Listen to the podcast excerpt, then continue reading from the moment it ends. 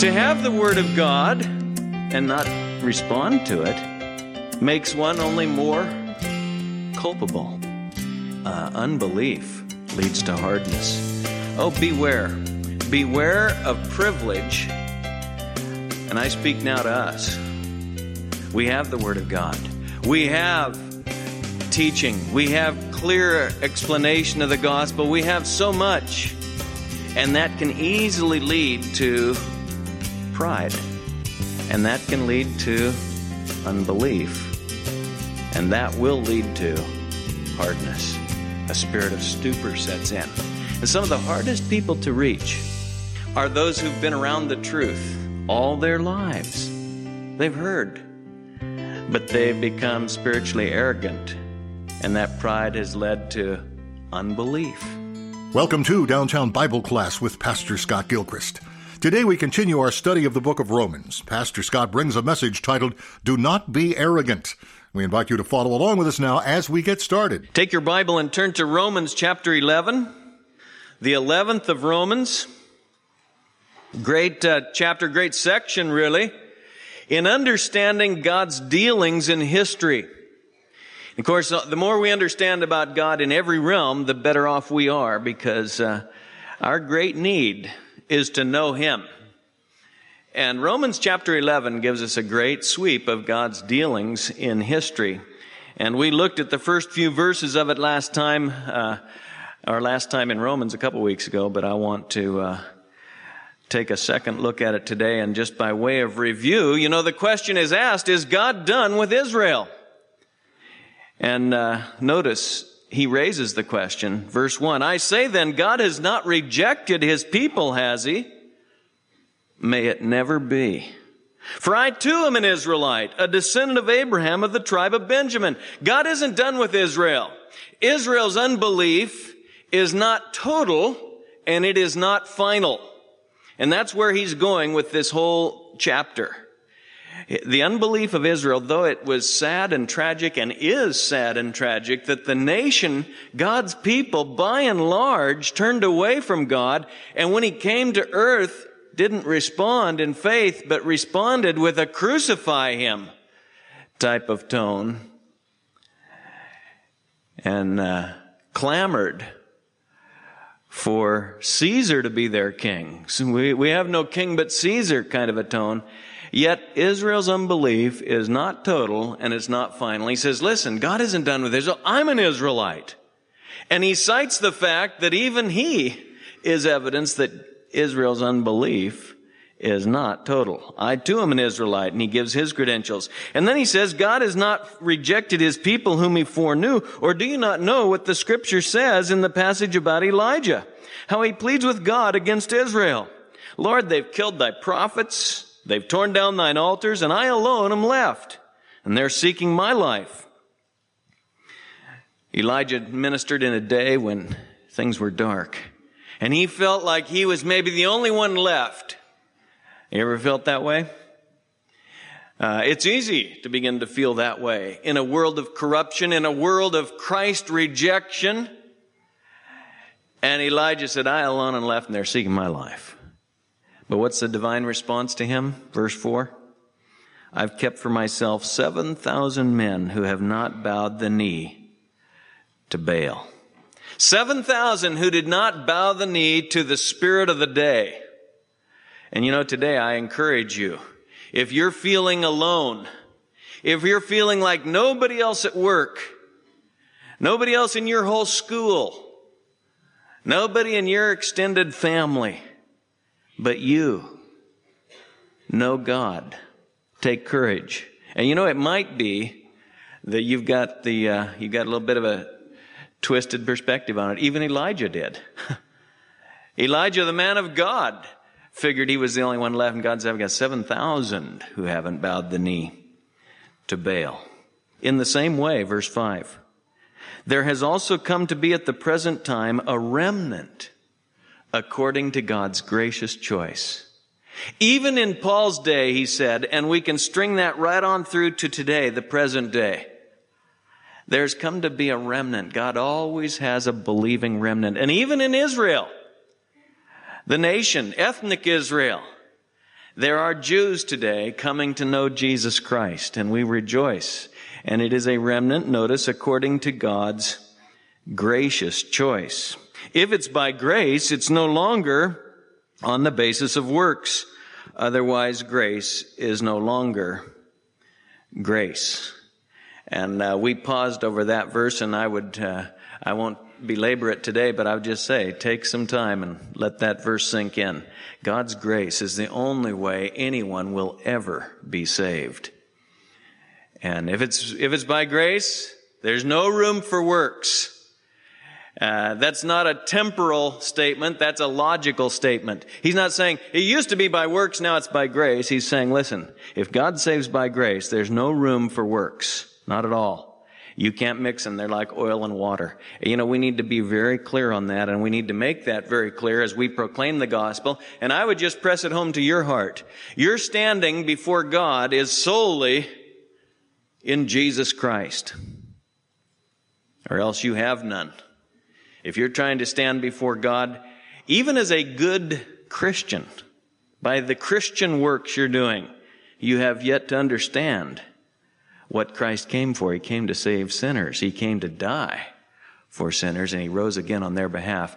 And so he saves people today by grace. Just like he did Saul of Tarsus, who was busy persecuting Christ, he turned him around and God, Paul says, is God done with Israel? No way. I am an Israelite. I was boasting in my Jewishness. I was boasting in my Pharisaehood and I have come to know Jesus Christ. And in Elijah's day, there were 7,000 who hadn't bowed the knee. Well, what then? Verse 7.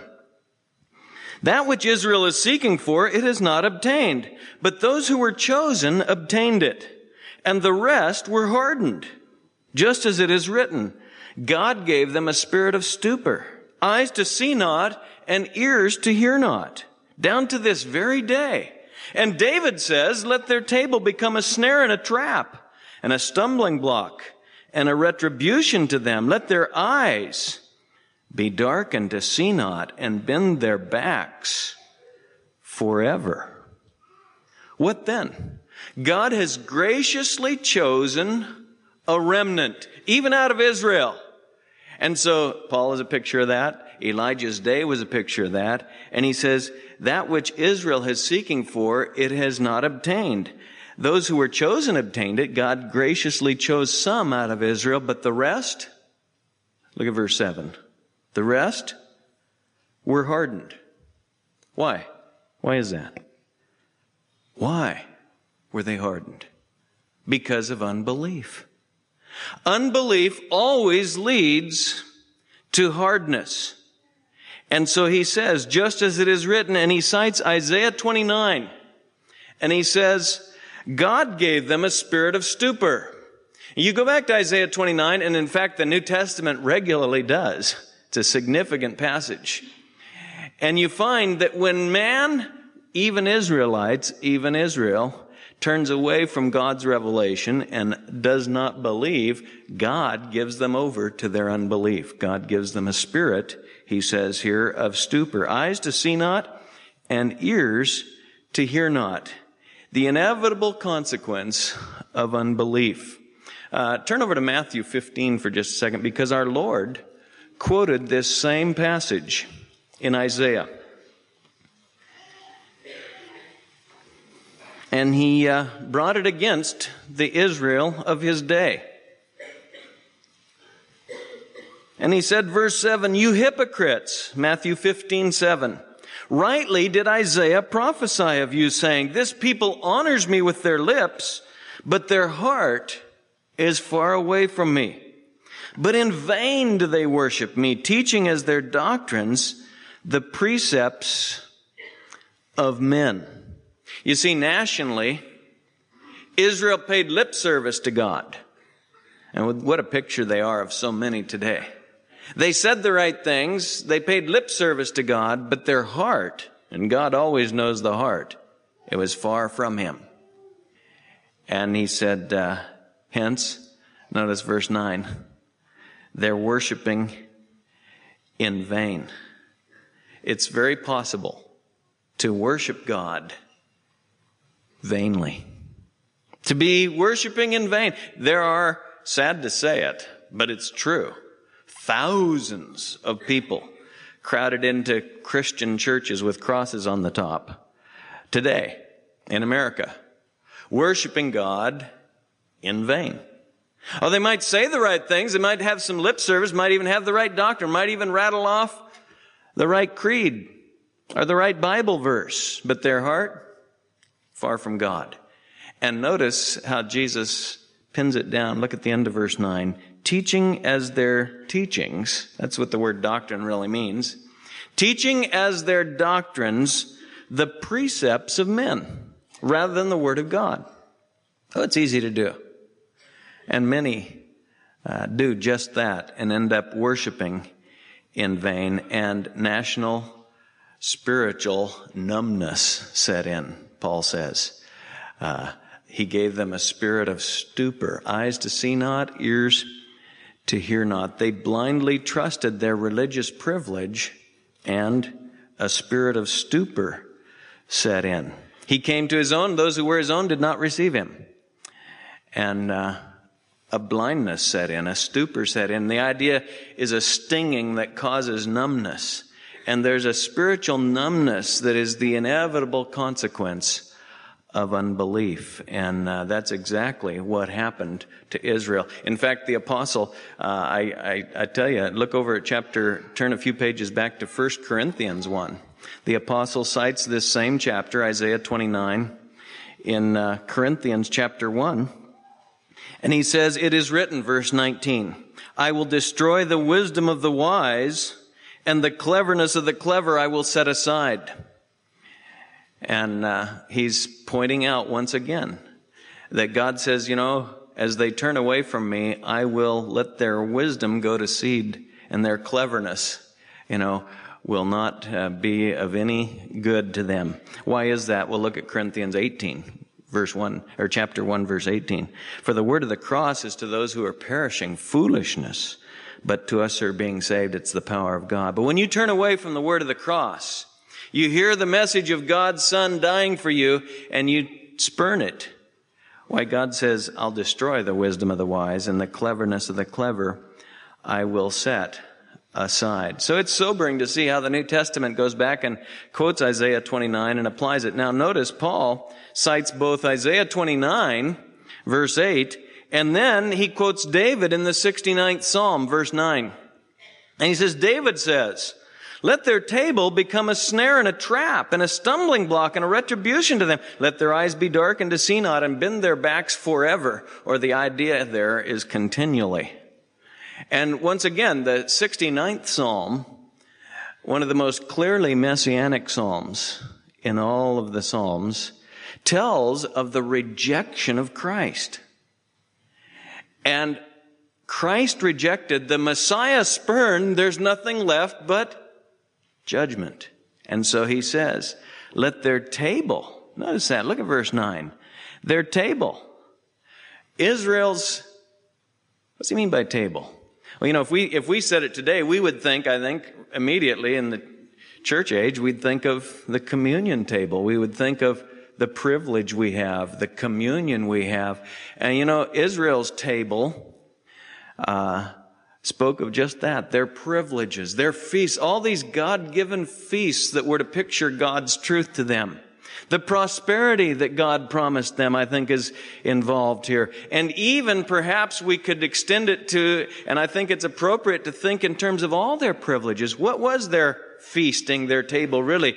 Why, in every age, God sustains through His Word. You can't live on bread alone, but every word that proceeds from the mouth of God. And so Israel took that which should have sustained them and gloried not in the truth, but in their own righteousness, and hence they sought a righteousness of their own, we've seen in chapters 9 and 10, and hence they missed God's righteousness, and their very table became a snare and a trap to them.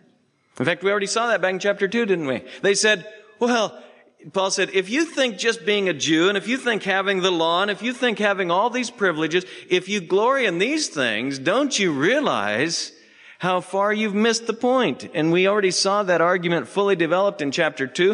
If you look back at the start of chapter 9, he pointed out that those privileges alone can easily, and he quotes the 69th Psalm here and says they become a snare and a trap. To have the Word of God and not respond to it makes one only more culpable. And so you have these sobering uh, statements here as Paul says, uh, unbelief leads to hardness. Oh, beware. Beware of privilege. And I speak now to us. We have the Word of God. We have teaching. We have clear explanation of the gospel. We have so much. And that can easily lead to pride. And that can lead to unbelief. And that will lead to hardness. A spirit of stupor sets in. And some of the hardest people to reach are those who've been around the truth all their lives. They've heard. They have the privilege. They can rattle it off sometimes. But they've become spiritually arrogant. And that pride has led to unbelief. And unbelief will inevitably lead to a hardness setting. And you see this, and we've seen this in Romans repeatedly. He said Pharaoh had all these evidences given to him. What'd he do?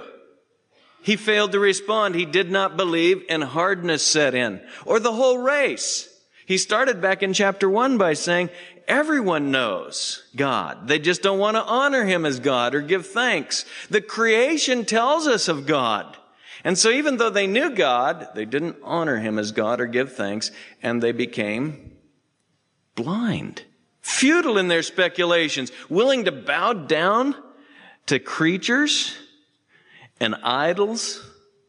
And you see the same thing happening today. It's a sweeping statement he began the book with, and it's illustrated here by Israel's unbelief. And I repeat it Oh, there are a lot of people in what I would call not Christianity, although I probably could in a broad sense of the term, but I would say Christendom.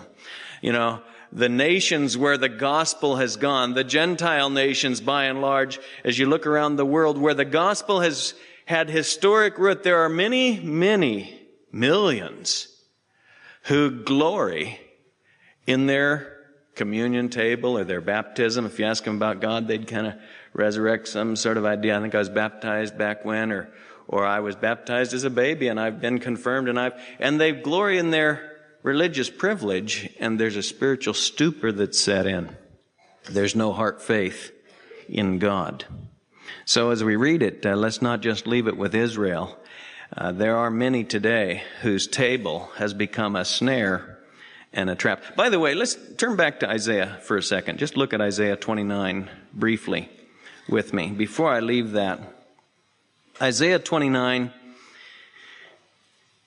it's so sobering, and I'll tell you, uh, where there's rejection of God's word, where there's a trading it in, Jesus said, for man's word, and oh, that's happening today. It's happening in evangelical churches where the Bible is just given a little bit of lip service, maybe just a quote or two, and by and large, man's precepts are what's being taught. That's exactly what Jesus said took place in his day.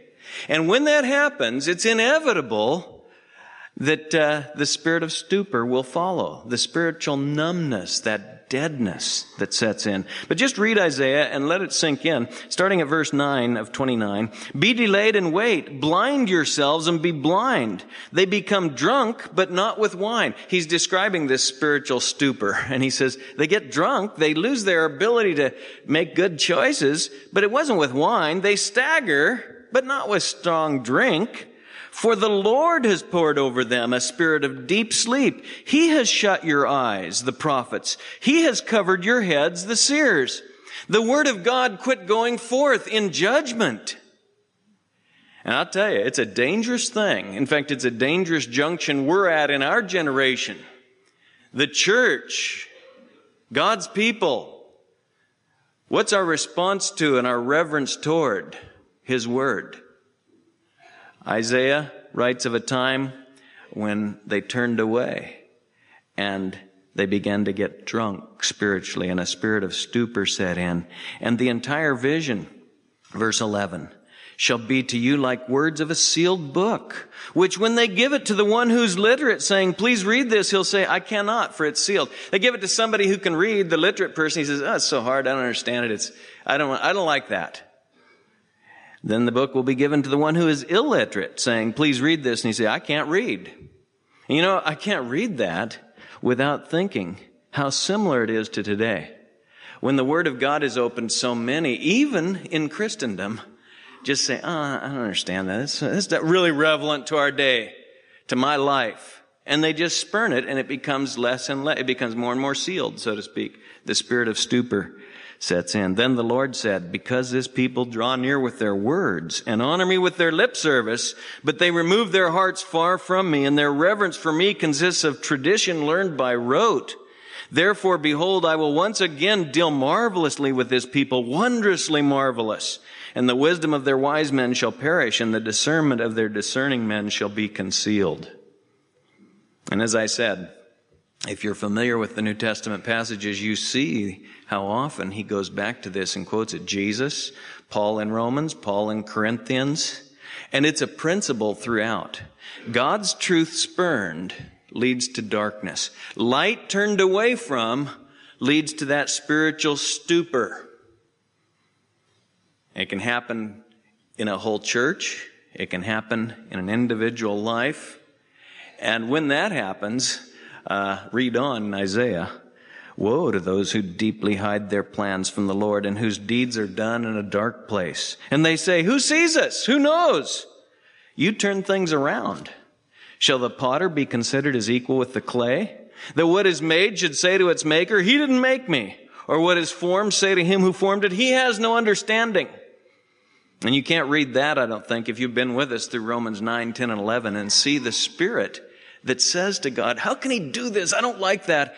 That's the fruitage of having turned away from God's word, having failed to respond to it, and that spiritual stupor sets in to where people end up turning things around and the creature pointing at the creator rather than the creature submitting to the creator and bowing in reverence to God.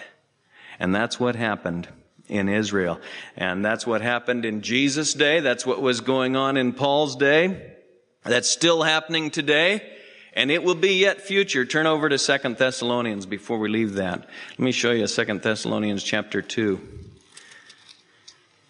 You know, at the end of history, we're told that uh, people will be deceived. And it's amazing to think when Antichrist arises, He'll be able to get people to believe just about anything. And I guess today, as we look at the landscape, if we have perception, in fact, all through history, as you look at the landscape of man, when he turns away from God's truth, he is very deceivable.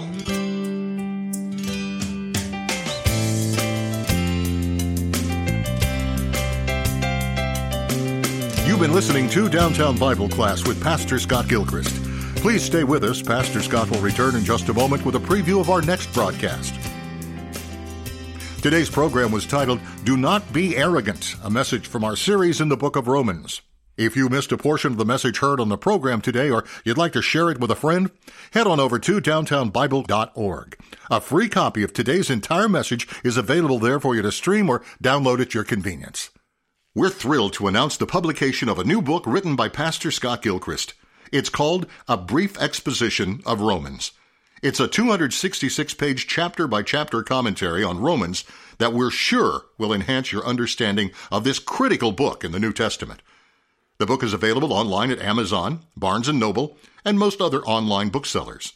But during our study of Romans, we'd like to send you a copy as a thank you for a gift of any amount to the ministry of Downtown Bible. You can find us online at downtownbible.org or by mail at P.O. Box 19191, Portland, Oregon 97280. We'd love to put this valuable resource in your hands. Downtown Bible only remains on the air through the generous contributions of listeners like you. We'd like to ask you to prayerfully consider partnering with us on a regular basis to help us meet our day to day expenses.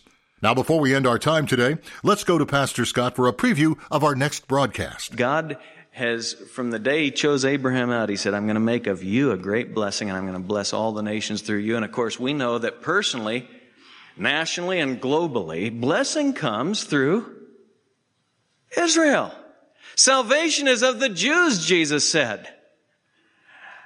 Uh, he said in another occasion, listen, the rock which was rejected has become the chief cornerstone, and God is going to take from you the kingdom and give it to a nation producing the fruit thereof. And that's what's happened in this era. Even Israel's rejection has become a blessing, and one day Israel's acceptance will be the source of worldwide blessing life from the dead, he says, as he describes it. Oh, it's good to know this, and it's good to remember that all blessing comes through the seed of Abraham, Jesus Christ himself. Join us again next time as we continue our series through the book of Romans. Pastor Scott brings part two of the message titled, Do Not Be Arrogant. Until then, may the grace of the Lord Jesus be with you.